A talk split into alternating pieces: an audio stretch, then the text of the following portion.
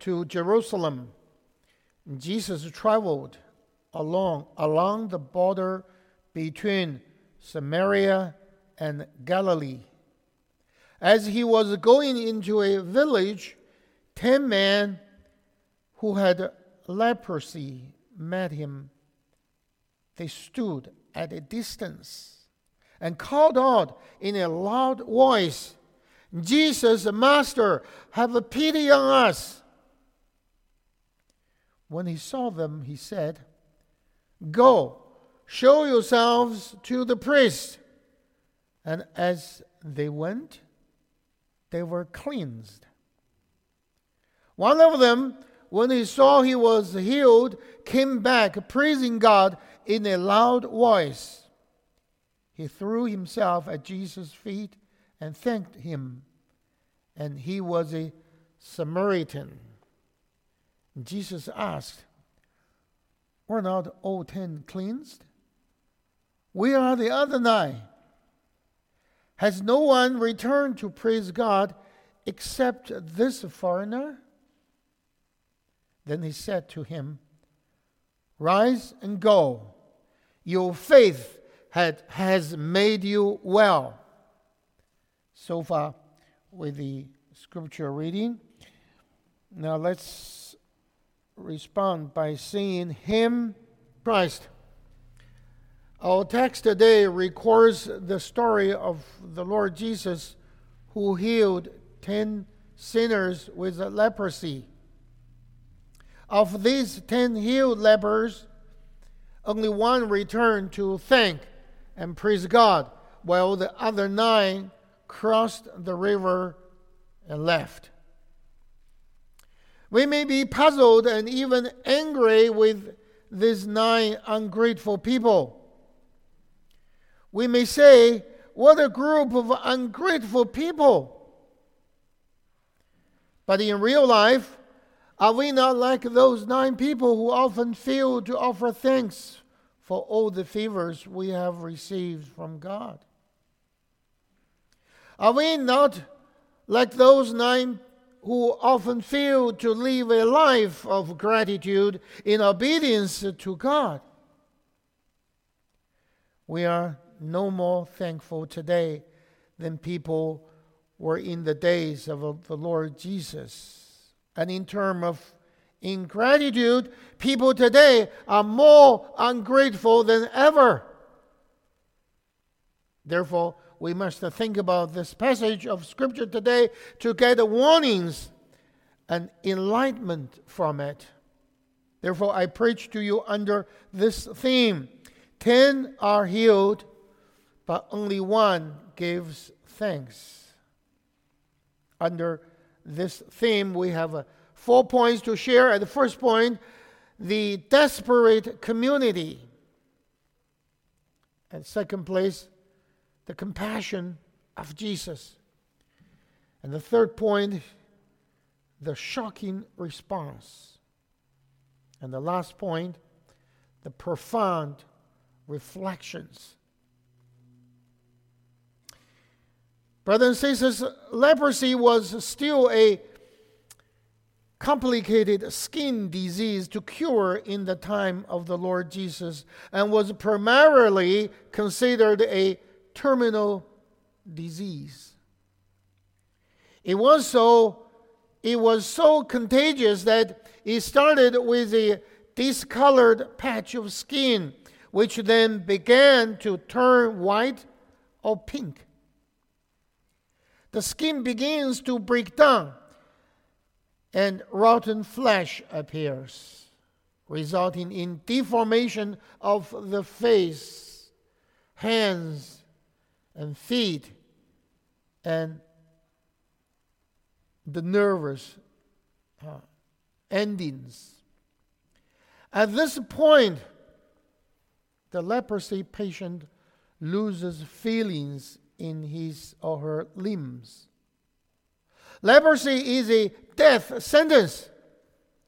You will have to die slowly in the painful struggle.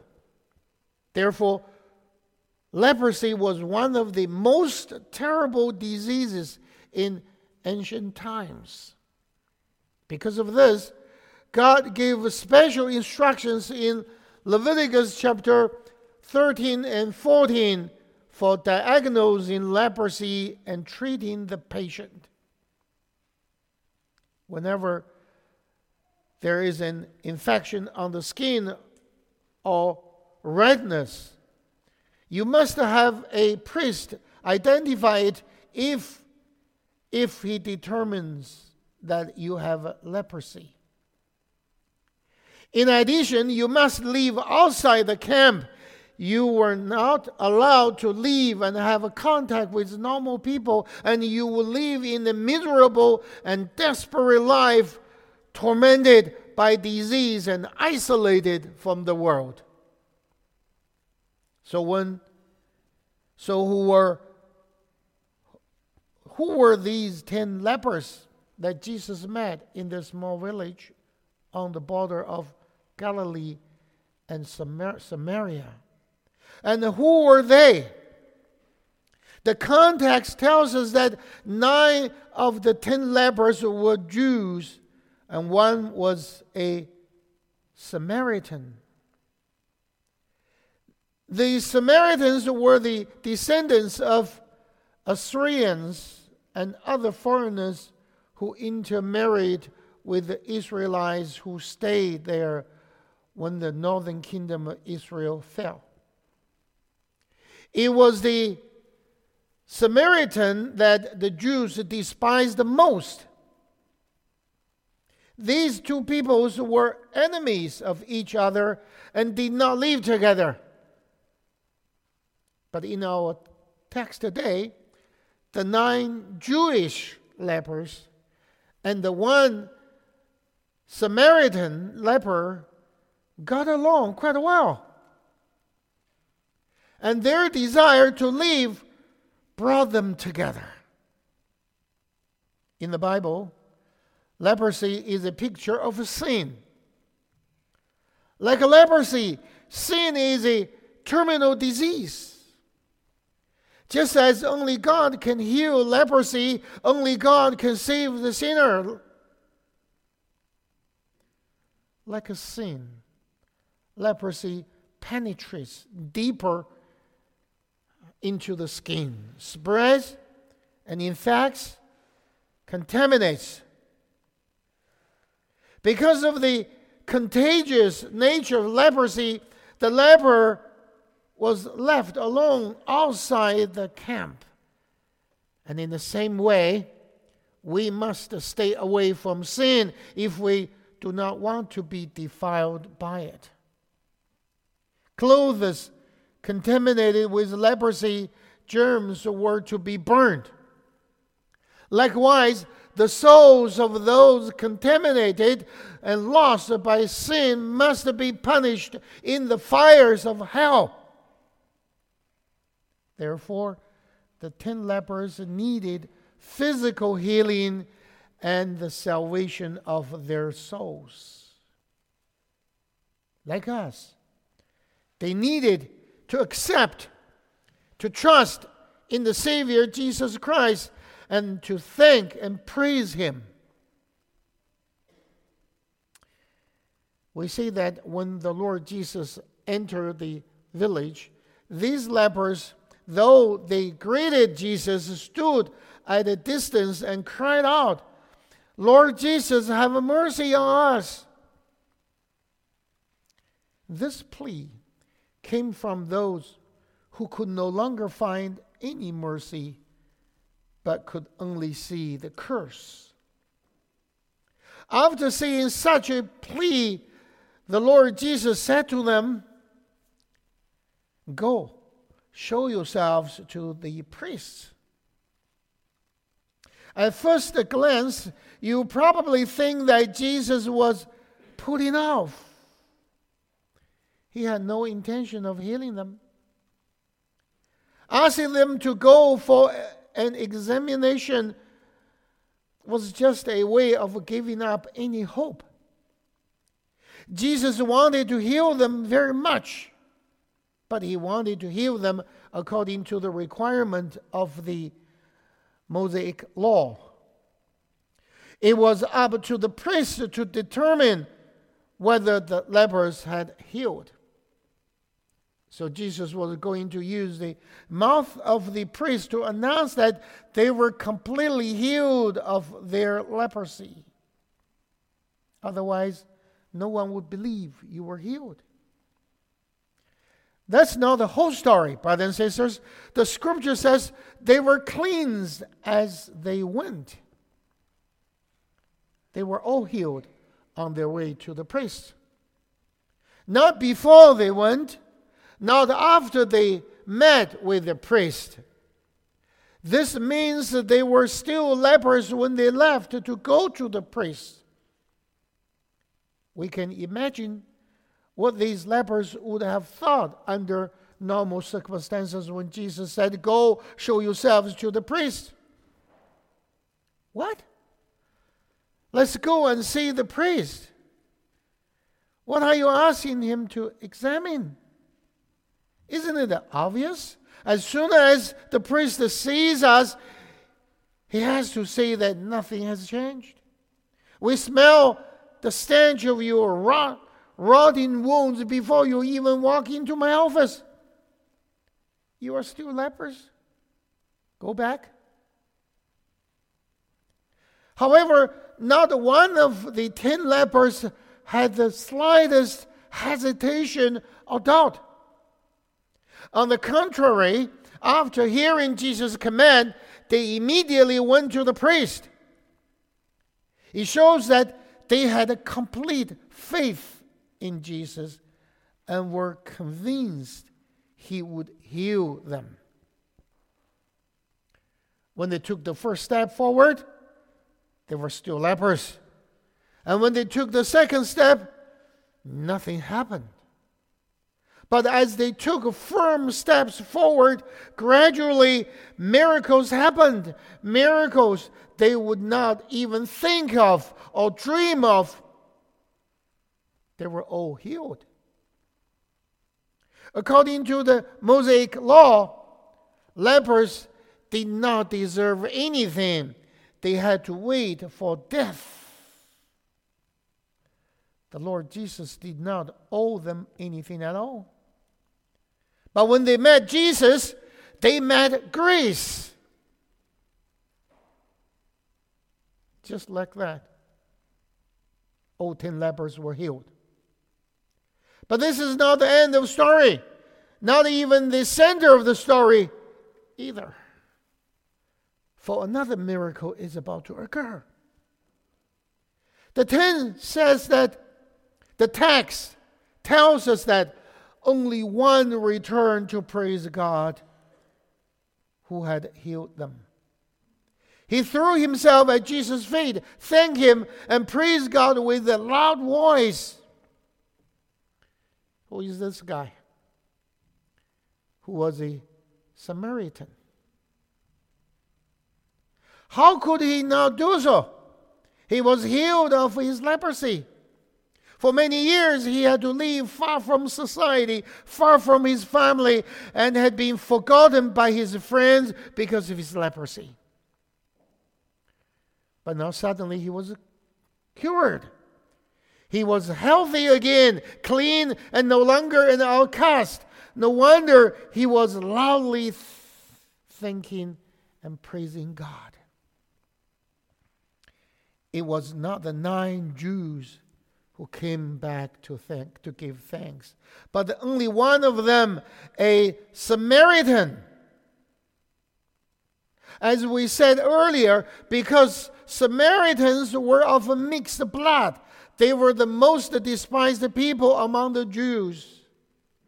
As far as faith is concerned, compared with the Jews, the Samaritans knew very little about the Word of God and the most of what they didn't know was wrong.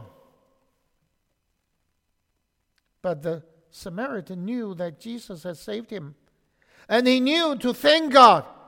The fact that only this Samaritan came back to give thanks and praise God shows that often those who should come back to give thanks the most do not give thanks to God while those whom we think are the least likely to give thanks to God, those whom we despise the most, raises their voices to thank God and praise Him. The whole story. The whole story presents us with a living and realistic picture of life. First, it's a picture of fullness of God's grace, in which the gracious God performed a miracle and wholly healed 10 lepers at one time. Second, is a picture of the widespread ingratitude of people. Nine out of ten people forget the grace they have received and the God who gave it to them. Third is a picture of unexpected grace. Gratitude often bursts forth in the person you least expected. Now we come to the last point the profound reflections. Now let's look at again at how Jesus dealt with this Samaritan. We see that Jesus asks three questions. Three questions. The first one is Were not all ten cleansed? The answer obviously is yes. The second question is Where are the other nine? The answer is that they left. The third question is Has no one returned to give thanks to God except this foreigner? Again, the answer is there are none left. If we listen carefully, we can hear and feel that this situation saddened the Lord Jesus. He wanted to know where all the, where the, all those people had gone and whether they had been healed. He wanted to know why they didn't return and say thank you. We need to know that God sees our hearts. So it is not that He does not know where they have been and where why they didn't come to give thanks. Jesus is asking questions like this for us, the readers. He's calling us. He's calling us to reflect. You will see that these ten men were similar in every way. They all had leprosy, all social outcast, all de- decided to beg Jesus to heal them. All believed that Jesus could heal them. All obeyed Jesus' command, and they all healed. That's a similarity. But the difference between them was that one folded back and the other nine left. One gave thanks and the other nine did not. One received the two miracles and the other nine received only one. The Samaritan was healed for his disease, and his sins were forgiven. That was the miracle of two. Jesus said to this thankful man, Rise and go. Your faith has made you well which means that your faith has saved you in the original language. Brothers and sisters, gratitude is a beautiful emotion, a morality of being a human being, and the minimum fulcrum of being a human being. Having a thankful heart toward God enables us to bear more of God's blessings. On the other hand, an unthankful heart is a leprosy of our hearts, which eats away at our hearts. Leprosy of our hearts, unthankful hearts, destroys our happiness, weakens our joy and compassion, and makes us incapable of praising God. It makes us insensitive to God's blessing. Brothers and sisters, to be thankful, you must first be a person who knows grace. How can you be thankful if you do not know grace? Therefore, when you recognize the goodness of God from your heart and what God has done for you, you will not walk away and not praise Him. You will not fail to pray to Him, and you will not fail to testify to Him. When we count our blessings from time to time, when we understand that all favors come from the Heavenly Father. When we realize that our own life is also a gift from the Father. When we truly realize that everything we have is a gift from God, we will have a grateful heart. At this point, without being forced and not out of a helplessness, we will begin to praise God from our hearts instead of boasting. We will begin to give instead of actively counting and taking. We will begin to serve instead of all, instead of always uh, thinking about being served. And our lives will begin to be more abundant and prosperous. When we realize that we are born with leprosy in our hearts. When we realize and see with our hearts what Jesus has done for our salvation, when we realize that everything we have is from God, and when we truly realize that as children of God, we are called to do good works, then we will have a grateful heart. At that time, a duty the duty in, uh, in the church becomes a privilege for you. The law becomes a grace for you. What you are asked to do becomes something you are willing and eager to do. The work that does not appeal to you becomes a job you enjoy, you love. The blessings that are taken for granted become undeserved grace and become sincere praise and thanks to God. Brothers and sisters, as the saying goes, gratitude is a small virtue, but ingratitude is a great evil. Therefore, we should live with a grateful heart. We should thank God for the warmth of the sun, the clear water of the river, the earth of the living space, the good parents who brought us to earth, and the family, friendship, the love that God has given us on earth.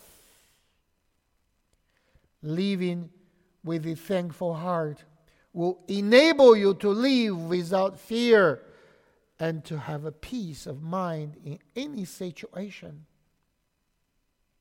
Someone summed it up nicely. Thank God for allowing others to hurt you because the hurt has sharpened your mind.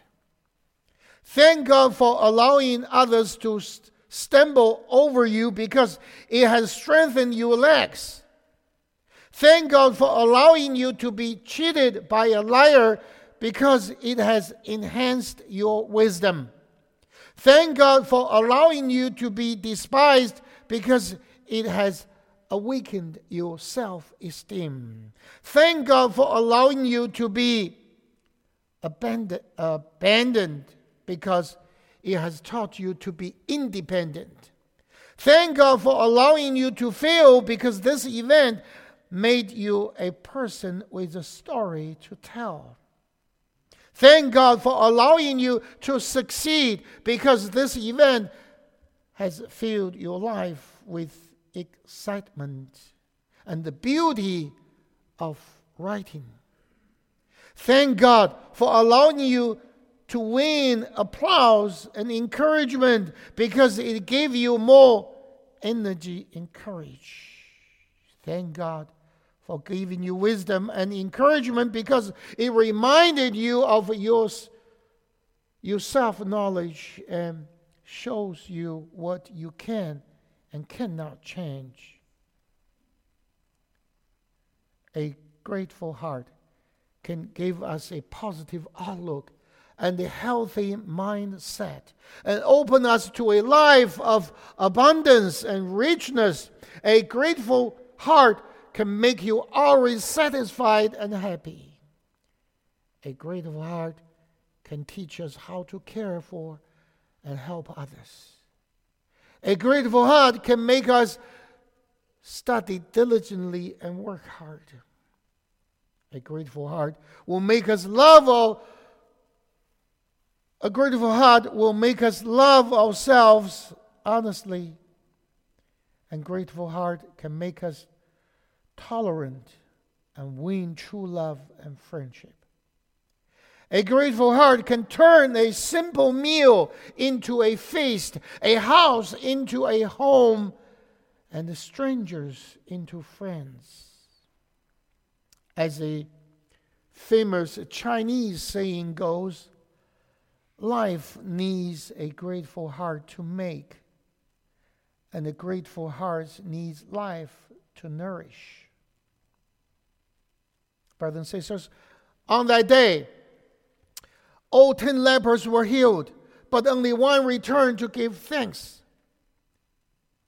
Which category do you belong? Which category do you belong to? Are you the same as those nine?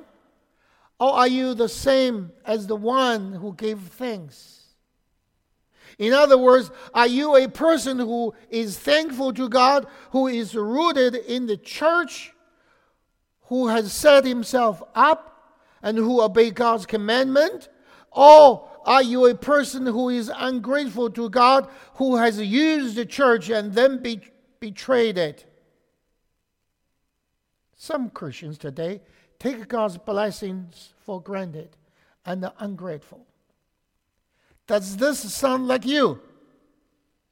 Some Christians feel great as long as they do a little for the church and then they inflate their ego and point fingers at others.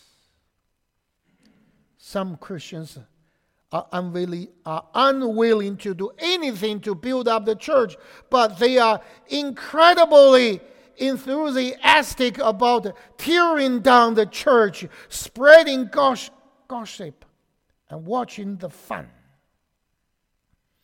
Does this sound like you? Some believers, whenever they feel that the teaching and um, administration of the church are not to their liking will pick holes in the church. Either by saying that is wrong here or by saying that is wrong there. When they do something for the house of God, there are also Christians who want to give credit and all complain about they have too much responsibility for the church and have done too much for the church. Others are titular members of God's family and never participate in any activity except coming to church on Sundays as if everything that happens in the church has nothing to do with them. Does this sound like you? Brothers and sisters, praise is a choice. Having a grateful heart is a choice for you. Bitterness is self inflicted, not because you are forced to. You live the way you have chosen to live. The one who folded back, folded back to thank Jesus, choose not to forget what Jesus has done for him. The secret to having a thankful heart is to make a conscious choice not to forget what God has done for you and to be aware of the grace. May we also remember what God commanded us this Thanksgiving season in 1 Thessalonians chapter 5 from verses 16 to 18. Joyce always. Pray without ceasing.